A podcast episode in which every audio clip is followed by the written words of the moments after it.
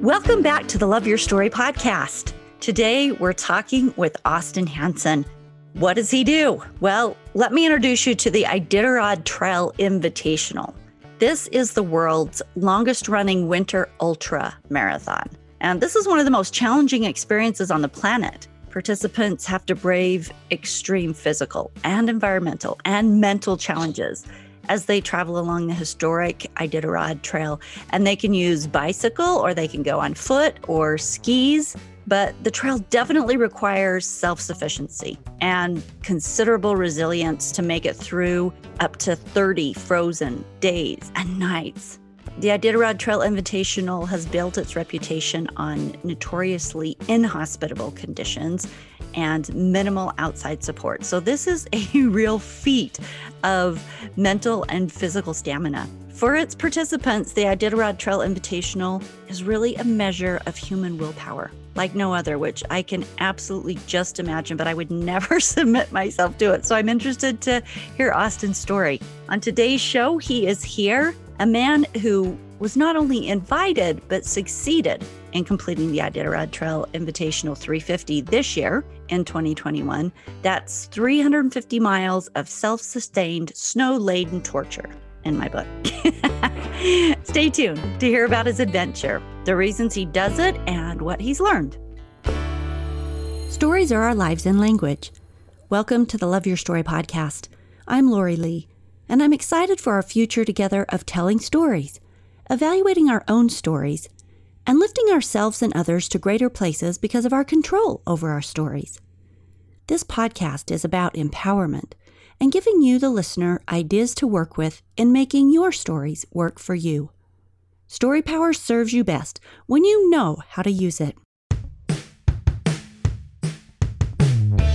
Austin Hanson has spent the last five years running marathons.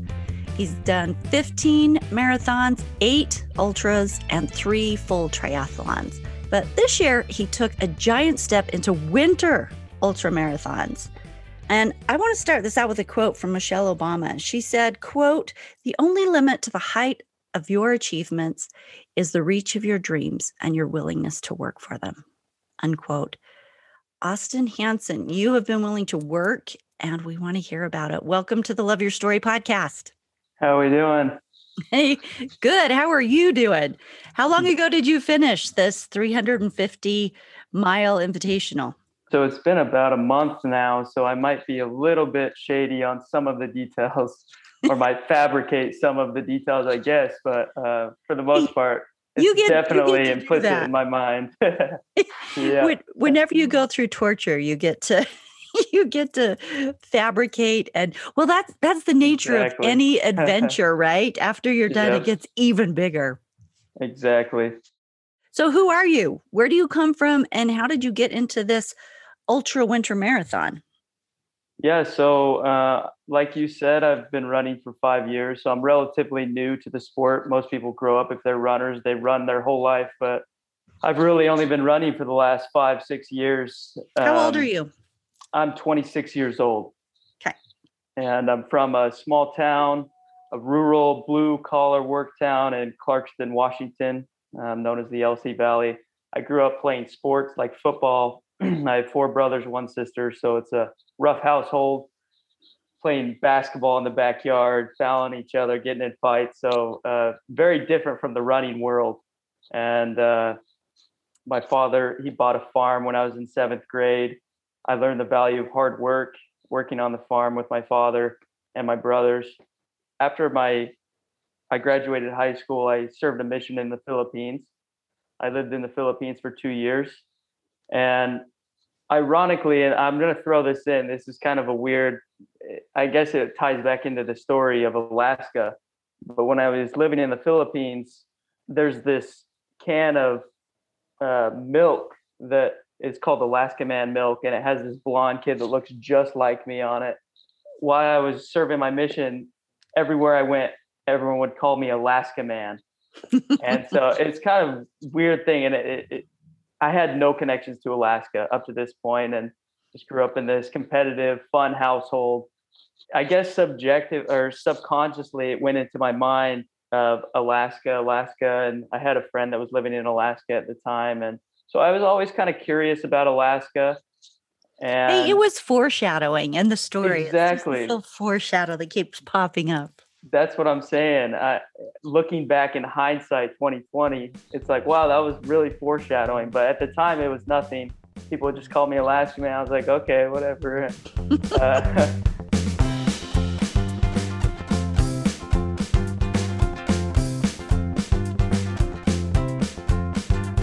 so I get back 2016. Um, I served my mission 2013, 2015. Get back in 2016, and I moved to the University of Utah to start school. I really didn't know what to do physically with my life because I had just come off a mission where I didn't really exercise a whole lot, and I was done playing sports, and it was time to focus on school. So I really didn't know what to do with myself. And I had two friends. They're actually my brother's friends growing up, best friends. Freddie Arnault and Mitch Carey. They were doing these things called Ironmans, and they invited me to do one.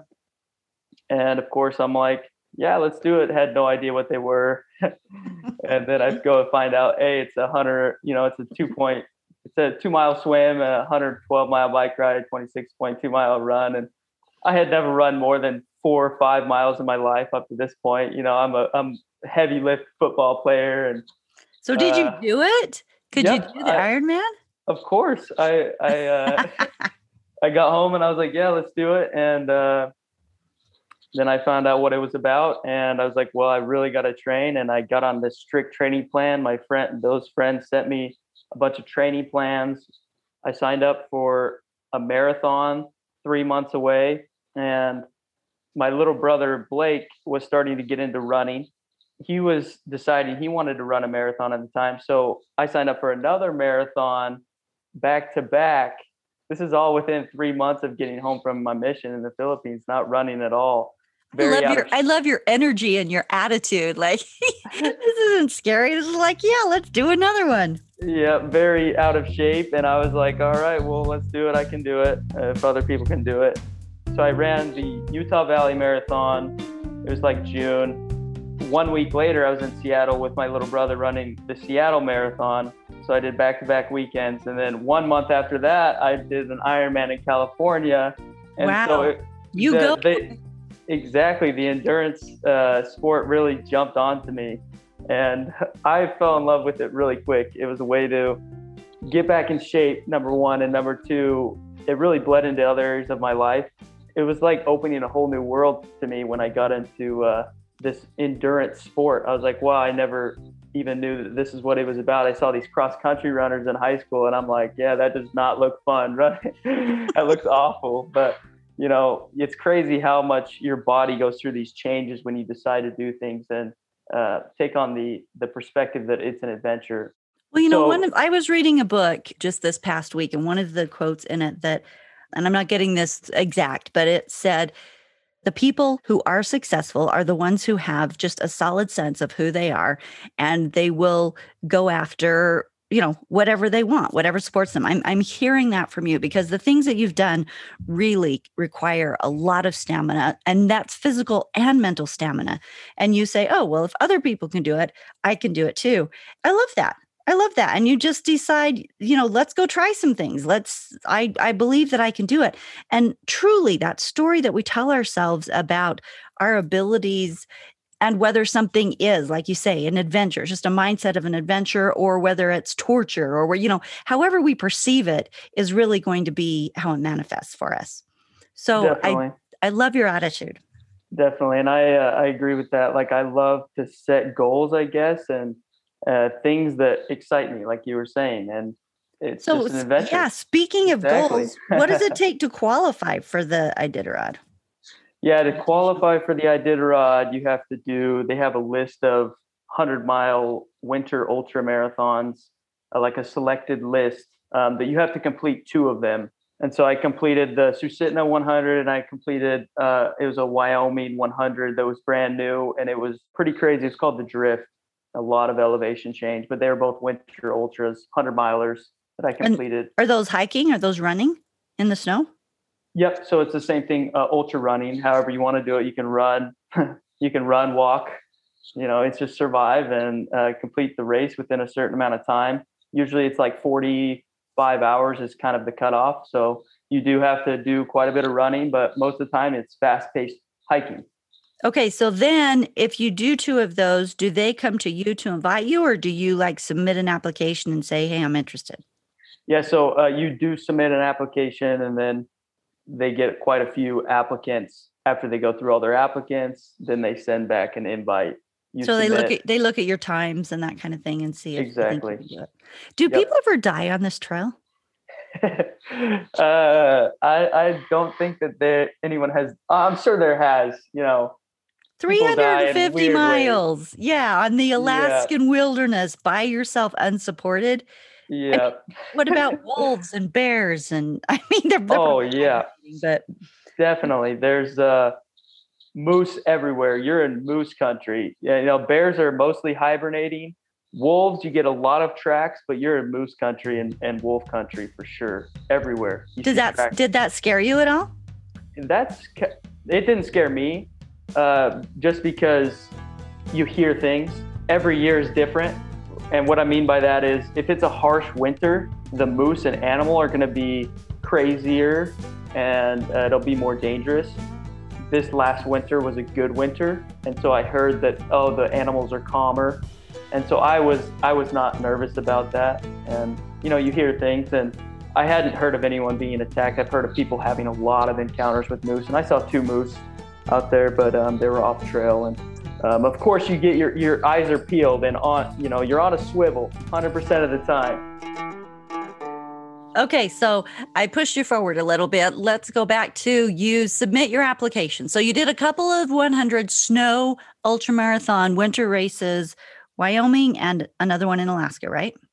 Correct. Yep. So then you submit it to the um, to the Iditarod Trail Invitational and you get accepted. What did that feel like? Were you like, holy shit, uh, what have I gotten myself into? exactly. Or were you, or were you like, yeah, let's do this? And and how much of what you expected was it actually like that? So that's a great question. So I kind of had my idea. I wanted to do this race ever since my first winter ultra, the Susitna 100. You talk to a lot of people when you're on the trail, and all I heard about was this crazy race. They're like this uh, ITI, and so there's a lot of chatter about it. And these legends that have completed it in certain amount of times, like Dave Johnson, who just ran without sleeping the whole time and set the record for the time. And uh, so these stories are just like crazy, and you hear these stories, and um, so I was like, yeah, I, I want to do that, and I want to have that experience. And so I had it in my mind I wanted to do it, and yeah, I just applied and wasn't thinking that I'd get it. And then I got this letter back that says, um, Hey, you've been accepted to this race. And I was like, Wow, just like you said, holy shit. and uh, what did you expect it to be like? I don't know exactly what I was expecting.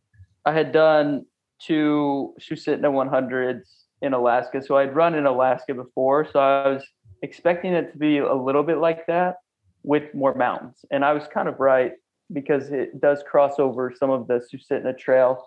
I actually ran on the Susitna River, and then you hit the mountain range and you go up and over the mountains and back. And it was kind of similar to what I expected, but at the same time, on on a whole nother level of I'm not going to sleep and I'm going to drag you through hell and back. So, did you use bicycles or skis? No, I I was on foot. Okay. So there's there's three events. Yeah, yeah. Oh, so you can't just do whatever you want. You have to choose an event. Yes, correct. So you okay. and you have to qualify for that specific event. So okay. there's three with winter ultras. Uh, it's kind of a whole different. It's a sub sport within the ultra running community. Um, you pull your own gear in a sled behind you. You choose to run, bike, or ski. I was in the running, and so with that, you create your own sled. You're responsible for GPS, survival gear, and everything, the whole whole nine yards. So, so did did you have any mishaps? Did you mispack, or was did anything happen that was unexpected? You know, when you're out there, you wish you would have packed certain things. I overpacked water. Like I was, I packed like five gallons of water, and it was just so heavy. And I ended up just throwing out some water and a lot of rookie mistakes, I should say. hey, live and learn, like anything, right? Exactly.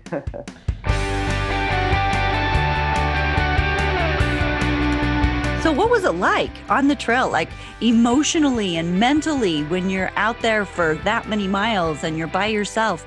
Do you ever interact with the other runners, or and is it freaky when you stop and sleep at night and you're just out there in the cold? I mean, what's it like?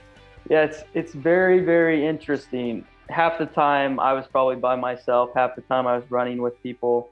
When you're out there on the trail, it's just you and you for the most part, you and your mind and I think that's the biggest challenge of any ultra marathon is uh, it's not the brutalness of the conditions, which are insane, and it's not the hardness of the trail. It's it's you and your mind, the remoteness of it. That is that is the challenge for me. I enjoy that. I've always enjoyed time alone, and I have a very active, stimulating mind that just uh, I'm constantly just thinking, and I think that's part of the reason that makes me successful at these ultras is I I can think and create things and um, you don't um, get bored.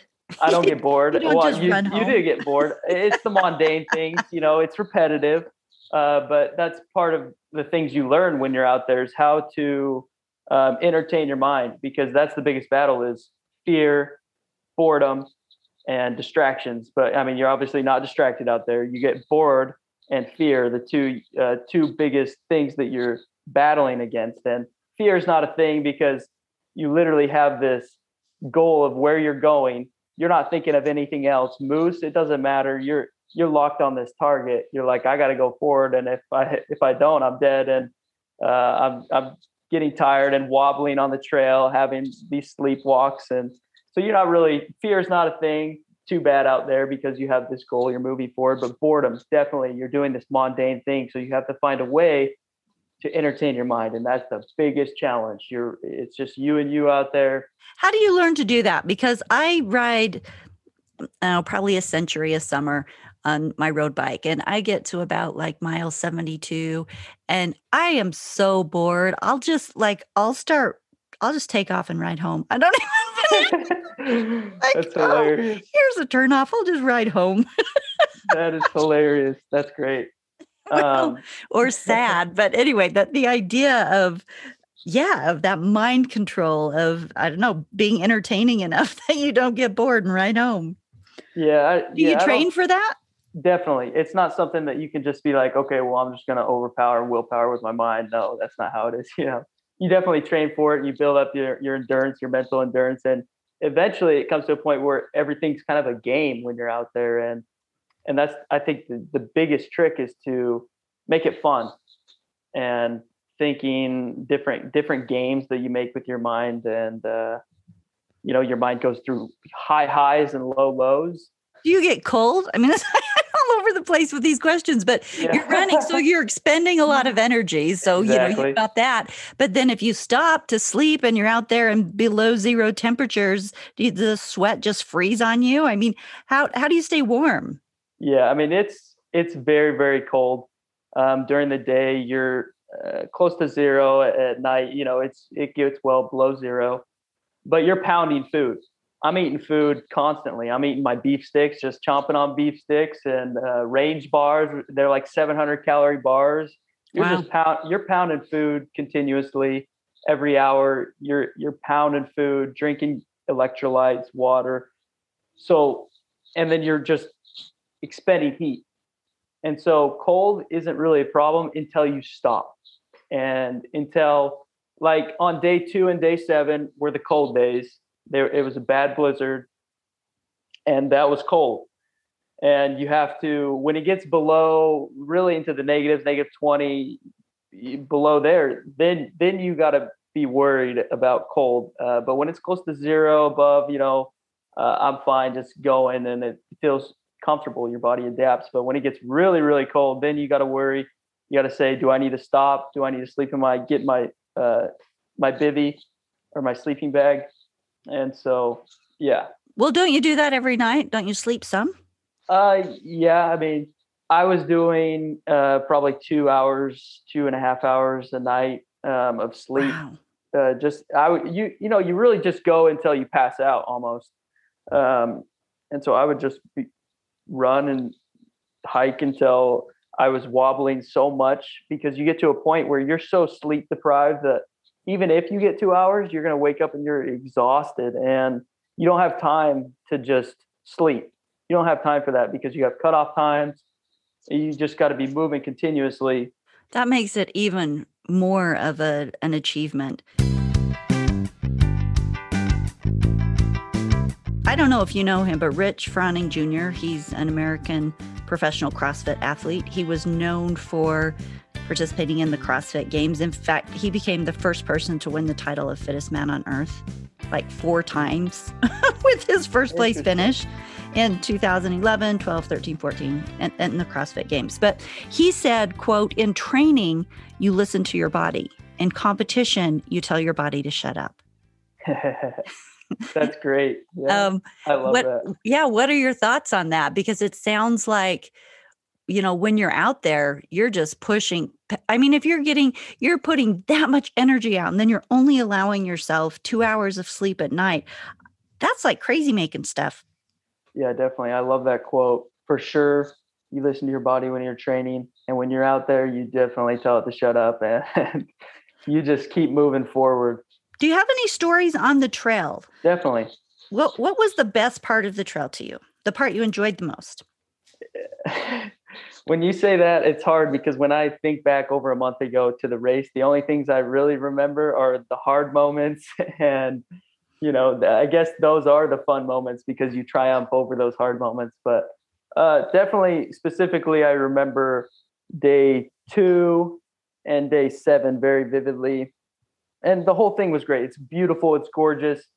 And you actually get to see the uh, the dog sleds because uh, you start a week before the the actual oh. iconic Iditarod, and you're on the trail of the Iditarod, and so they literally pass by you. So that's the first time I've ever seen a dog that's sled. Super cool. Yep, uh, but uh, that was on day seven, and that was probably my worst day. And they they were on the the very thin trail that I was on, and it was at 2 a.m. that they were all busting through every 10 minutes. There was a dog sled and this trail is so thin and the weather was terrible and it's super foggy and uh, negative temperatures. And i was having to jump off the trail every 10 minutes. So i was kind of getting mad at these dog sleds but it was uh it was uh, super unique and cool. Um, and then on day two uh, that was when i first started. It was like between day one and two. I specifically remember when i was on the susitna river because the weather was terrible I just crossed this marsh that was just, eh, you know, you're getting snow to your knees at every step. And so I was kind of getting frustrated. You're on mile like 50 ish. And so you're very early in the race because this is 350 miles. And I had just started kind of coming into the darkness, getting very, very cold. And um, there was sleet coming and hitting your face and creating these icicles on your eyes um, so every time you blink, your eyes are kind of lock and you're opening your eyes, and wind was just smacking you in the face, and it was getting very is this, dark. Is this fun to you? you know, eventually it becomes fun, you know, uh, but this moment was definitely not fun. Uh, okay, go on with your story. Yeah. So, anyways, uh, it was coming to about midnight, getting dark. That night I actually we actually saw the northern lights because when it gets really cold you can actually see the northern lights so that was cool. Um, but anyways it was after we saw the northern lights for a glimpse uh, a blizzard rolled in and it was crazy snow. And it created a snow drift and you couldn't see the trail and mind you there's not trail markers you're literally on a gps saying this is my waypoint i need to go that direction and so most of the oh. time, it's not, you can't just go straight to a checkpoint. You have to, most of the time, follow a snowmobile trail or something like that um, to get to the checkpoints. And so there was no trails because the snow blizzard just covered everything. And, wow. and so it's just complete whiteness, complete silence, uh, other than this crazy wind. And um, you're saying, I need to go to this point, but how do I get there? and I was looking at the river. I was like, I need to get to the river. And so I crossed this marsh going every step to my past my knees, even with snowshoes, and uh, get to the river. and thinking that it might be better because it might be harder packed uh, being on ice, but it was even worse, clear up to my hip even. Um, and I was getting so frustrated because I, I was going through this super deep snow in this hard weather for about five hours or so. Oh my gosh. And I can't believe you have the stamina to do that. I mean, truly, I have done that in snowshoeing before and been out there. And once you start getting between knee and thigh, like to every step is a massive. I mean, you just have to use yep. your whole body to pull your leg out. So it's, I mean, it's a massive expanse of energy, just expensive energy, just to take one step. Five hours would be exhausting. Definitely. Yeah, it was exhausting. I was getting frustrated because I knew this was very early in the race. I needed to save energy. This was not supposed to happen. You're just supposed to be cruising all the way to to getting at mile 55 at this roadhouse and get warmed up. But I was, uh, you know, I was hoping I could make it, but it was getting dark and colder, and I was kind of losing a little bit of hope. And I hadn't camped out there yet because it was the first night, so I had no experience with that. And I had this new tent that I hadn't really practiced setting up very well. And so I was nervous about it, and especially in the conditions that we were in. And uh, luckily, when I got to the Susitna, I looked back and I saw a light, and it was another runner and so I waited for this other runner. And it happened to be this guy named Russ Rainbolt. He was an ER doc. And he was also struggling, just kind of cussing at himself with trail threats. That's a real thing. Uh, he was telling me, he's like, I'm struggling, like, oh, I'm not going to make it. And so I was like, yeah, well, let's set up this tent. So luckily he was there. We could put two heads together, set up this tent rookie move to do it on a river. You never want to set up a tent in the middle of a blizzard in negative temperatures on a river, on a frozen river. Never do that. That's a rookie move. But we really couldn't get to the sides where the forest was because it's a huge river. The Susitna is like half a mile wide. I don't, mm. and you can't really get to the sides, especially you know waist deep snow. So we just dug it out, set up the tent. We jumped in there, and mind you, this this weather is just insane. Just we jumped in there, set up our sleeping bags, just jumped instantly in those because I was shivering. And I did another rookie thing. I threw off my shoes, got in my sleeping bag, and forgot my sleeping pad. Yeah, no insulation. no insulation. And I was, even though my, I have a, you know, 800 fill sleeping bag and an 800 fill jacket, uh, that stuff smashes and just me in the ice. And so for three hours uh, before sunrise, I was just shivering. Um, and I, I didn't sleep at all. I didn't sleep at all. And I was just shivering all night. I was like, this is crazy. This is only day one. I'm not going to make it. And that was my thought process. And uh, luckily the sun came up and whenever the, you know, the, it's always darkest before the dawn sun came up and the doc he slept like an angel he got up and he's like all right i'm I'm heading out. You're like, I was like, I, I lift my head out the tent and I'm like, can you grab my sleeping pad? and he grabbed the sleeping pad. I laid the sleeping pad out, slept for two hours on the sleeping pad. And, you know, I was a new man after that. And I got up and it was still, it was snowing really hard. But once you get a little bit of rest and I was ready to battle the elements. And by then, a lot of runners had passed. So they kind of created a little bit of a trail. So that made the difference too that's an advantage. Being being first or being in front is definitely the disadvantage of having to navigate it all yourself. Definitely. Oh, wow. Well, yeah, that takes us right there to the trail. I hope it got better from there. Yep, definitely. So you've been invited to do the um, ITI 1000 next year. Um, are you going to do it? Um, that's a great question. I really want to do it. I'm applying to medical school, so I'm currently in the 22, 2022 medical school cycle. And um, so it depends on medical school if I can get accepted and things work out that way. Also, my wife and making sure she's okay with it. You know, she doesn't always enjoy me risking my life in Alaska. So right? we'll see. I, I would I would love to do it though. A thousand we'll, miles, that's like three times, more than three times. Well, not oh, more, oh, yeah. three times what you've done already. Can you even imagine that? What would that be like? It would be a blast. I don't know. Yeah, no wonder your wife doesn't like it. Um, you know, I admire you. I admire your stamina, both mentally and physically. Um, congratulations that you made it. Thank you. What suggestions do you have for people for stamina to push through hard things? Like what what tricks do you use to be able to do that?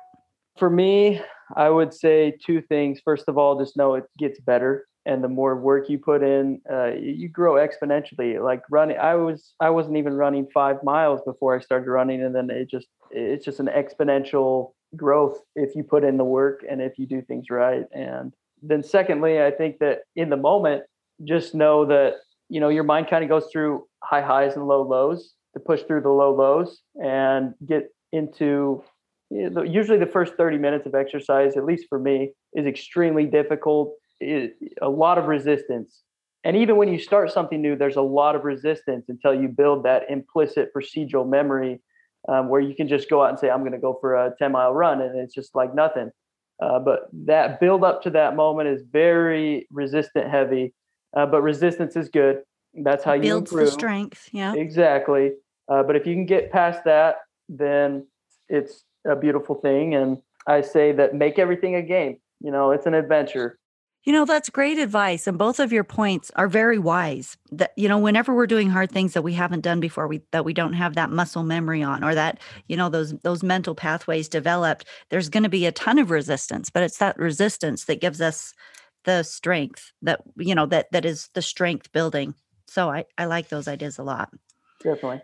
Final thoughts, suggestions you want to leave or anything you want to say about your experience on the Iditarod Trail? I, I do want to say that I really, really, really enjoyed the ITI community. I can't say enough good things about the race director and all of the people that put on the race compared to other races um, and ultras that I've done, which are very, very strict and almost over strict. Uh, this is a very not laid back, but they're very personable, real people, and they really care about your success. So I, I love the ITI family. I just love it. That's awesome. Thank you so much. And if you decide to do the 1000, yeah, lots of luck and and stamina and good wishes and cheering. How does your family feel about you like being out there? Is your mom worry about you? Oh, I'm sure. I, I usually try not to tell her until don't tell know, her what I, you're doing. yeah, but uh, usually when I tell her, she's the one that uh, helps us.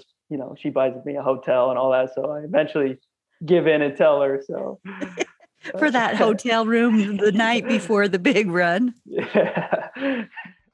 Thanks for being here, Austin. Good luck yeah. on your runs. Thank you. Have a okay. good day. Bye bye. While we may not all be ready to hop on a plane to Alaska to traverse the frozen tundra for hundreds of miles unsupported, we each have challenging paths in our own ways. Hearing stories of how people embrace these types of physical challenges serves as motivation, an example for what it looks like to really put your whole heart and soul into self discipline and focus and pushing yourself and being strong when everything in you wants to quit, when that resistance just rears up. Now, for one person, it may be on a physical level. And for another person, it may be an emotional challenge or a mental challenge. And sometimes it's both or all three.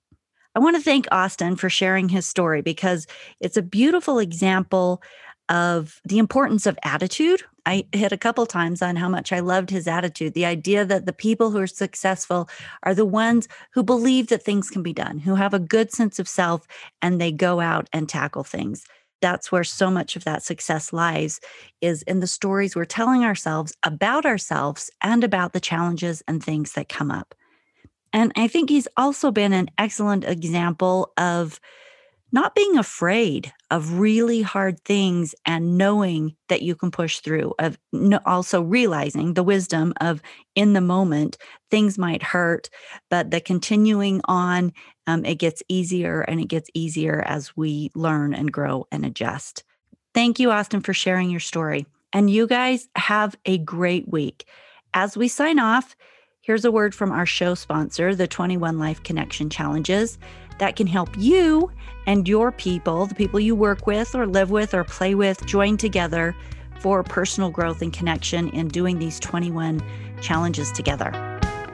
This show is brought to you by the 21 Challenges Group platform. If you are a leader of a group, any type of group, book club, network marketing, employee group, a youth group, a friend group, and you're in need of a fun, fresh, positive way to connect during this disconnected time, we've got an online program that'll create fun, stretching connection and engagement with your team. Your team will get a fully immersive platform for the 21 challenges and weekly coaching with Lori Lee as we spend three weeks creating awesome possibility loveyourstorypodcast.com and look for the group link. We'll see you in two weeks for the next episode of the Love Your Story podcast.